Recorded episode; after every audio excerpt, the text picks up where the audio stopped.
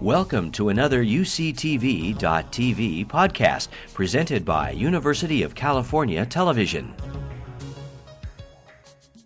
It's my uh, great pleasure to have been given uh, the opportunity to uh, introduce Nicole Avena, who lists herself as uh, the Rockefeller University and Princeton University, but as of today, she is an assistant professor at the University of uh, Florida, Gainesville.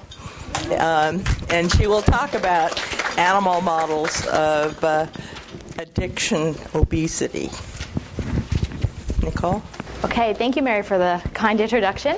Um, I'm very happy and excited to be here to speak with you all today and uh, to hear about all the interesting research that's going on in a field that's near and dear to my heart, and I'm sure it's near and dear to yours too, because that's why we're all here. Um, I am uh, going to talk about work that I've been doing over the past couple of years, which has been uh, work that I did as a postdoc and a graduate student, um, as a, student working with Bart Hoebel at Princeton University, and also at Rockefeller University working with Sarah Leibowitz. So the title of my talk is Sugar Addiction in Rats Proof of Concept. So I'd like to start off by just, again, revisiting the problem. So the problem that we're all here to learn about is why many people are overweight. So we know that foods that are rich in fats and sugars also happen to often be rich in calories, and they also happen to taste very good. So, this is one of the reasons why people tend to overindulge. We also know that food is now ubiquitous. Humans weren't designed in a situation where food was always ubiquitous. Our ancestors evolved in situations where food was scarce, and we often had to forage for our food and then binge on it and consume as much as possible when it was available. But normally, that's not the case these days. Food tends to be ubiquitous, and it's usually freely available to people in the developed nations. Also, food has become very much a part of our social lives, and so you will not often get together with your friends if it isn't about having a meal or drinks or some other sort of calorie driven event. We tend to conglomerate with each other in the presence of food, and it tends to be something that we do as part of interacting with others in our environment. The other thing is that people don't necessarily always eat when they're hungry. It's often the case that people sometimes eat when they're bored or when they're stressed or when their boyfriend breaks up with them, or there's other reasons why people eat, not necessarily only to sustain energy. So the idea has arisen that perhaps some of the obesity epidemic or some of the reason why people overeat could be a result of food addiction. And so the idea would be that maybe some people are eating sugars and fats in many of the ways that people would uh, be over consuming drugs of abuse, and that would result in perhaps an addiction. And you're going to notice that I liberally use quotations, and I will use air quotes liberally, and then I'll get to this in a minute. We have to be very careful about the terms that we're using and quantify them uh, appropriately, and I'll, I'll try to speak to that in a few minutes.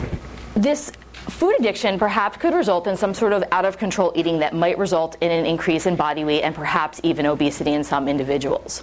In order to test the idea of food addiction, we had to quantify what we first meant by the term addiction. And so, in order to do this, we've um, used the DSM, and we've also used some criteria that have been laid forth by drug abuse researchers that have been established, particularly in the field of animal research, to identify a substance as being uh, something that an animal would become dependent upon.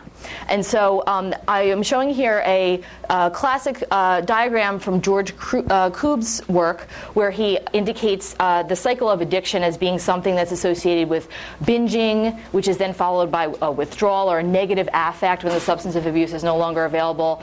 And that's followed by a preoccupation or an anticipation for that particular substance, which then leads to binging again. And you can see how this spiral goes on and on and would perpetuate itself. So, in addition to these three diagnostic criteria the binging, withdrawal, and craving, or the anticipation I'm also going to talk today about something called cross sensitization. And this is a phenomenon in which if someone is dependent on one particular substance, they could be dependent on another substance of a similar class.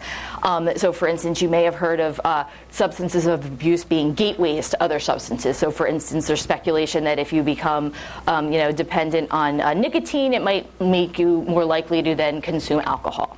And so the idea there would be that there is a cross sensitization among these two um, drugs of abuse, and that if you're sensitized to one, you could have a cross sensitization to another and be more readily to consume it. So I'm going to focus on these three and also um, cross sensitization. So I want to first go back to um, where this all emerges. And so much of this, these effects that we're talking about happen in our brains.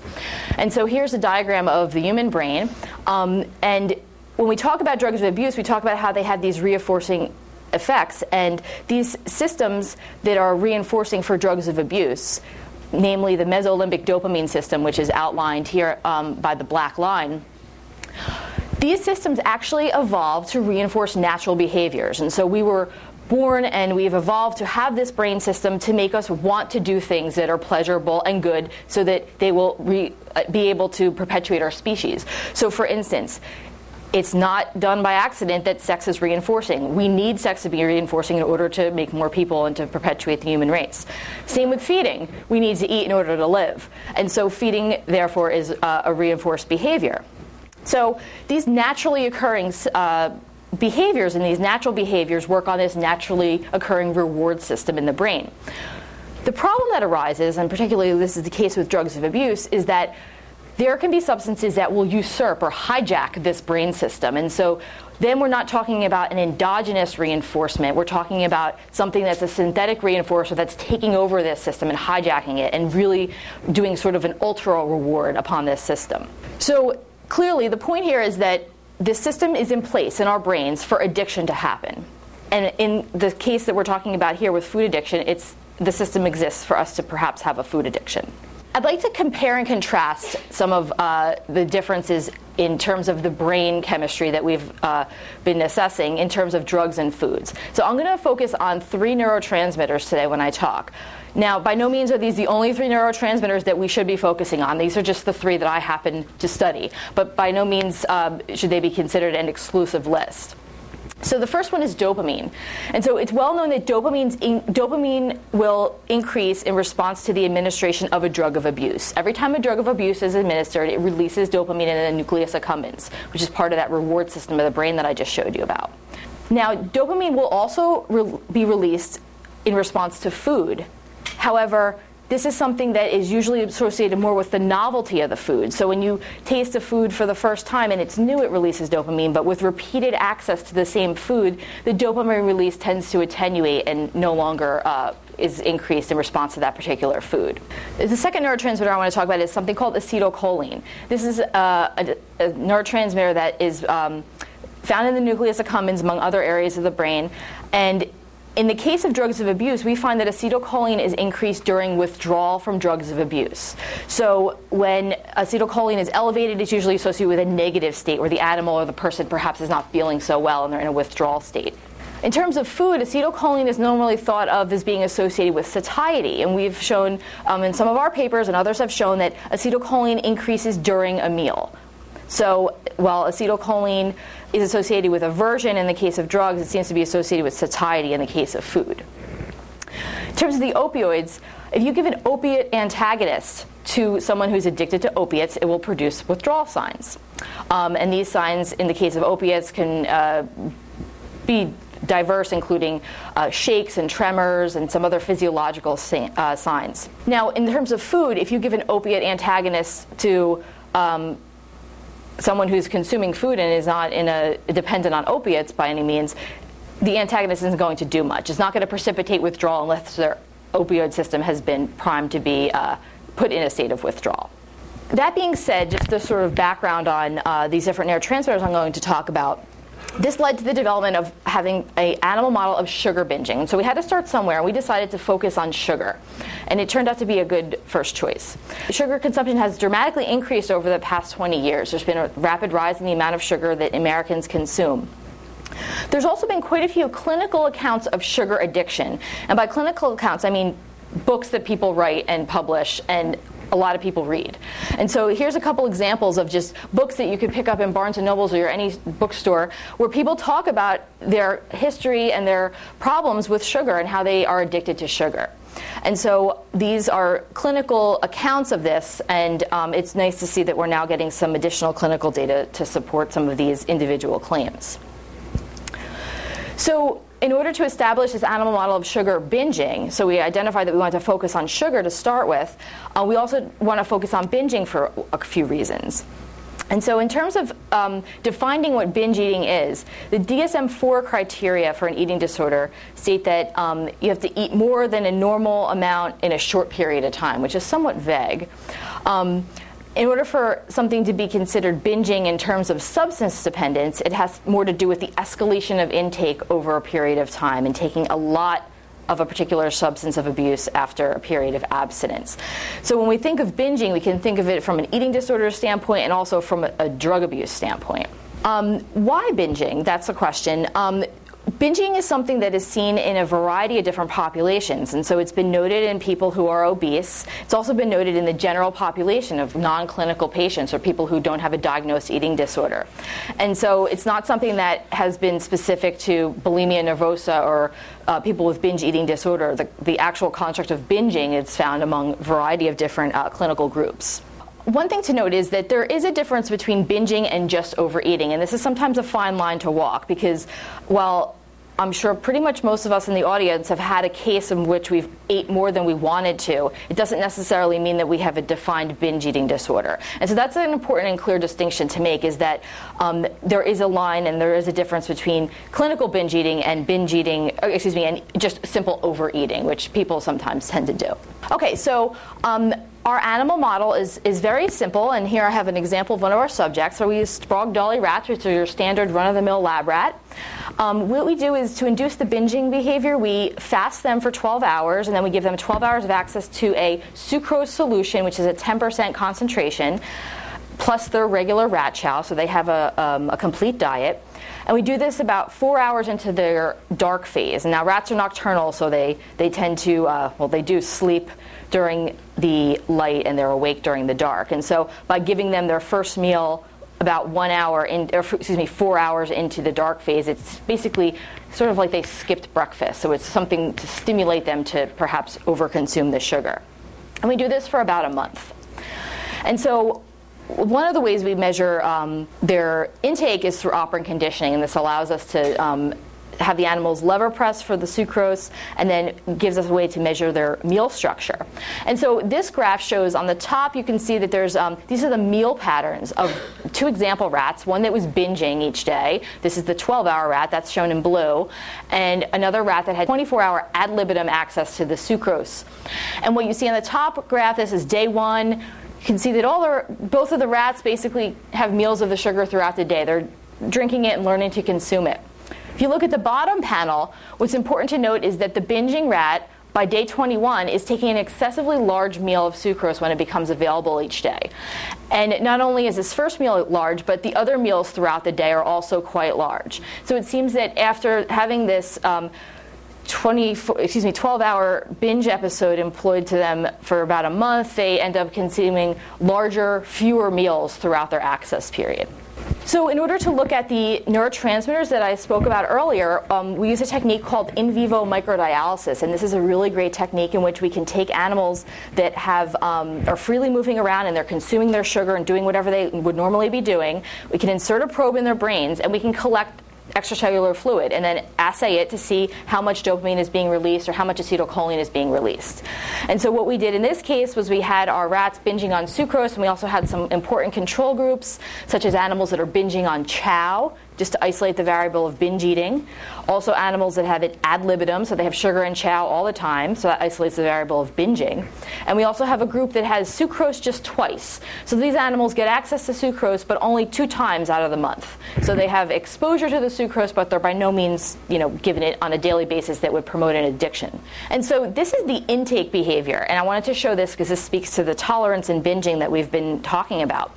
And so if you look on the left panel, this shows the total daily intake of sucrose sucrose for rats that are either binging which is the uh, solid line, or rats that have ad libitum access. And what is important to note here is that there's an escalation in daily intake, and so this could be suggestive of tolerance, in that both groups are actually increasing the amount of sucrose that they're consuming over the course of the experiment. What's also interesting to note is that the rats with the binge access, which is the black line, are consuming as much, if not more, sucrose than the rats that have it 24 hours a day, that they're doing it in half the amount of time.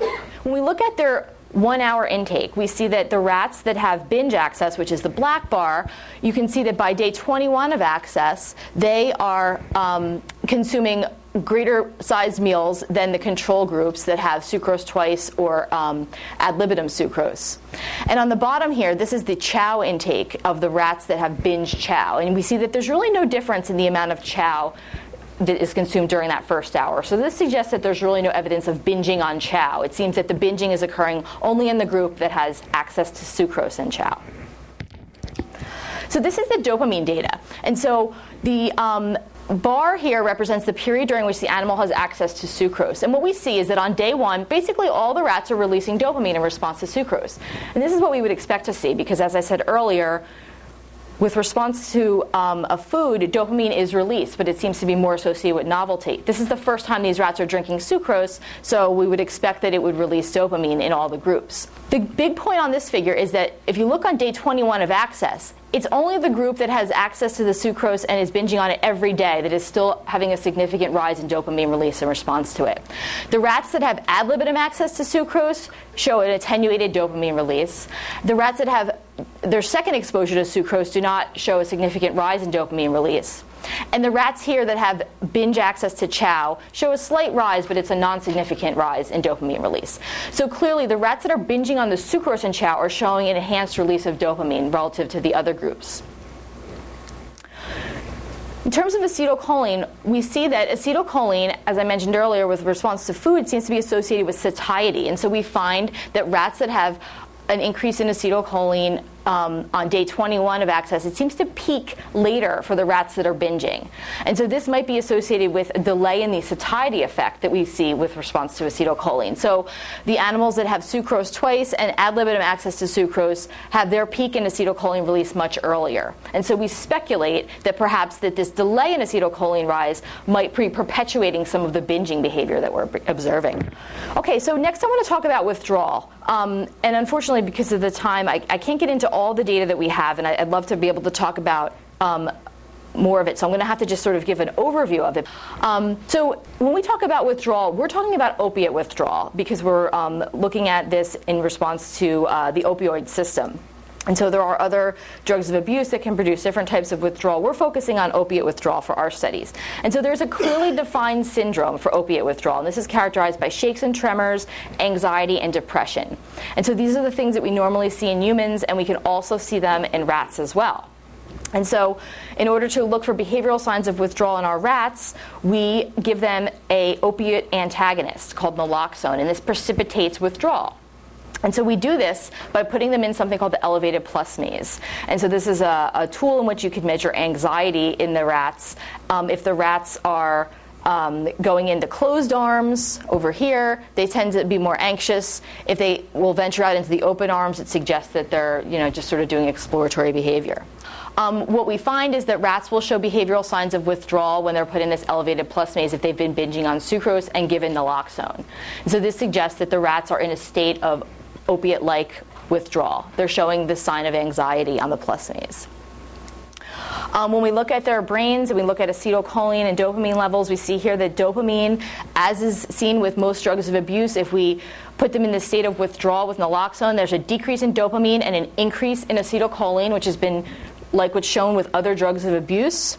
Also, we wanted to see what happens if we do this more in like a real life situation and we don't normally go around injecting ourselves with naloxone. We go on diets and stop eating the food. And so that's what we did with our rats. We didn't give them the sugar for 24 to 36 hours. And we saw the same findings. We saw that the rats that had been binging will spend less time on that open arm of the plus maze, which suggests that they're in a state of anxiety and withdrawal. And when we looked at their brains, we saw the same thing. There's a decrease in dopamine coupled with an increase in acetylcholine in the nucleus accumbens. So this suggests that even in spontaneous withdrawal, the animals are showing these signs of withdrawal. Okay, um, looking at craving and cross sensitization, which are other parts of this addiction spiral and the criteria that I discussed earlier, there's different ways you can look at craving and cross sensitization. So I'm going to go over a few of the ones that we've done. We've used something called the deprivation effect. And this is where we have the animals on their respective binge eating diet then we abstain them for two weeks. And so they just have regular chow available, much like perhaps someone who is on a diet might do. When we reintroduce the sugar and give it back to them, what we find is that there's an increase in the amount of sucrose that they consume. So they're consuming 25% more sucrose than they ever consumed before after this abstinence period when we look at uh, locomotor activity, this is our way of measuring cross sensitization. We find that animals that are maintained on this binging diet, which are the animals in the black here, if we then take them off the diet and let them just have their uh, regular rodent chow for uh, a week, what we find is that if we give them then a low dose of amphetamine to test to see if there's a cross sensitization between sucrose binging and amphetamine, that these animals will have a, a, very high response to this low dose of amphetamine after this abstinence period. And so this is a really dramatic finding because it suggests that these animals have primed their dopamine system to now be receptive to other dopamine agonists. Okay? So what we see is that the animals that were binging are now super sensitive to this uh, low dose of amphetamine, a dose that really does nothing to the other groups. So it's only the rats that are binging that seem to have this um, dopaminergic sensitivity. So also we were interested in consummatory cross-sensitization. So if these animals are binging on sucrose and then they're given access to another drug of abuse, in this case we tried alcohol, what happens? So what we found was that rats that are binging on sucrose will have a higher consumption of alcohol when it's offered to them. And this is compared to other control groups that were either binging on chow, had ad libitum access to sucrose and chow, or ad libitum chow. So here we show that there's both locomotor and consummatory cross sensitization to known drugs of abuse when the animals have a history of binging on sucrose and chow. Again, I want to uh, revisit the problem obesity. The only problem is that our rats don't get overweight. They're not obese. And so it turns out that rats that are binging on sugar are very good at controlling their calories. And this is something that uh, we should all take a page from. Um, so they actually will decrease the amount of chow consumed to. Um, compensate for the excess calories obtained from the sucrose. And so this results in normal body weight across groups. So despite these abnormal behaviors, they're still showing these, uh, they're still maintaining a normal body weight.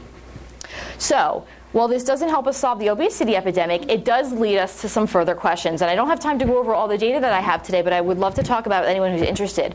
Two things I'll just mention. One, we're doing a whole series of studies, and we have a paper um, right now that's being reviewed looking at the effects of high fructose corn syrup, which is another type of sugar that we've heard about that is uh, mu- much more popular than sucrose. And so, as you know, it has been on the rise and people are consuming a lot more of it. What makes high fructose corn syrup very different than sucrose? A few things. It releases triglycerides. Triglycerides are what is released in response to a fat. It also releases insulin differently than sucrose or glucose does. Okay, so it has different metabolic effects than sucrose. And it's also found in many or most of the foods that we consume. Okay, so I'm going to have to just uh, run through these because I'm running out of time, but I'll go to uh, the data. So here's one of our example rats of a rat who's been binging or given access to high fructose corn syrup. And you can see that compared to his uh, little friend back there, he's quite large and overweight. And so we find that our animals on high fructose corn syrup have an increase in body weight, they have an increase in fat prat accrual, and they have an elevated circulating triglyceride levels. And so whether or not there's addiction like properties associated with this sugar that's resulting in uh, increased body weights has yet to be seen. We're, we're still working on that, but that's certainly on our plan.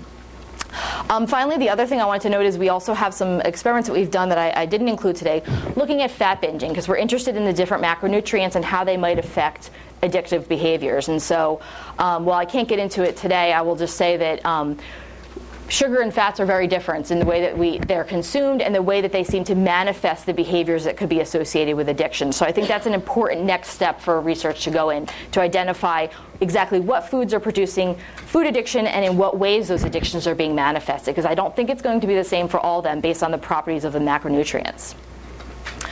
Okay, so I just want to end by saying um, thank you to my colleagues, um, Bart Hoebel, Peter Rada, and Sarah Leibowitz. Um, and also, these are some of the wonderful undergraduate students that have been assistants uh, with the research that I just presented.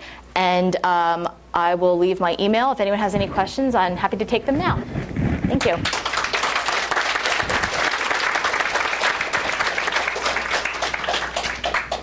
I'm convinced the sugar eating rats are addicted. Oh, good. have you have you ever um, cut open the uh, sugar eating rats to check fat pad mass? Yes, we have that uh, as part of our high fructose corn syrup study. That was one of the control groups. And so those animals do not have increased fat, pad, accrual. Um, it's interesting because sucrose can increase body weight, but at the higher concentrations, it seems. And so we're using a 10% sucrose concentration. We use 30. Yeah, I was Yeah. going to say most of the studies that have sh- shown an increase in body weight is 30, 32% sucrose. So we're at a lower level there. Um, oh, I want to sort of piece out the glucose versus fructose question Okay. with you here. Um, a lot of Bart's original data was with glucose Yes. rather than with sucrose. I talked with him about this last year, and he Mm-hmm. said, "Well, you know, sucrose works that much better," and that's probably true. Um, but is it the, have you ever done a study with straight fructose only? Number one. Number Mm-hmm. two, you just mentioned the study of high fructose corn syrup. What, was that controlled versus sucrose, and was it pair fed versus sucrose?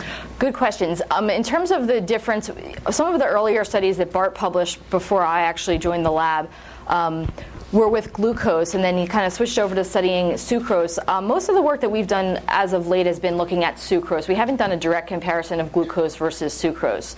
The reasoning behind sticking with sucrose, at least in my mind, has been that I'm trying to mimic sort of the, what people are consuming, and it seemed that people were consuming sucrose in excess of glucose. So that was one of the reasons to stick with that sugar. Um, your second question about fructose, we haven't assessed pure fructose. And so this is one of the problems that we've had with our literature reviews on uh, preparing for this high fructose corn syrup study is that there are quite a few studies that have been done with fructose, but there aren't many studies that have been done with high fructose corn syrup. And so there's differences between those two things. And that's something that um, you know, we're interested in, in knowing more about. The Ameri- American Journal of Clinical Nutrition, back in the end of 2008, Mm-hmm. it was ballyhooed in USA Today and everything else, had about five or six papers, one after another, Mm-hmm. looking at the metabolic effects of high fructose corn syrup against sucrose and found absolutely no difference. Right. I, I actually believe that that's true. I don't Right. think. It, I mean, I think they're both equally bad. Right. Uh, you know, I don't think it. I I don't think that one is worse than the other. So I'm Right. I'm trying to sort of piece together why your rats are responding differently. Is it that they really are consuming more? And like I said, if you if you pair fed them like Right. Did in mm-hmm. their study, mm-hmm. would it be that the weight gain would be the same, but the adiposity would be different? Right. We haven't pair fed the animals. That's certainly an important next step to take.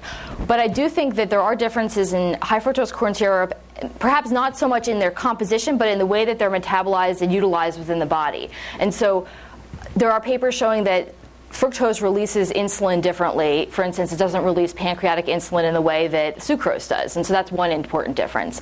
The fact that fructose can release triglycerides and sucrose doesn't is another important difference.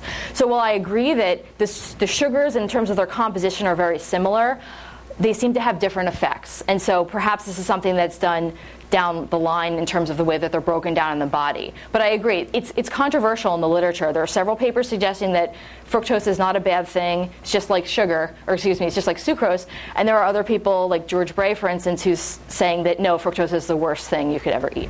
So I think that um, you know it's something that really needs a lot more research, and that's why we're excited to be you know doing those studies.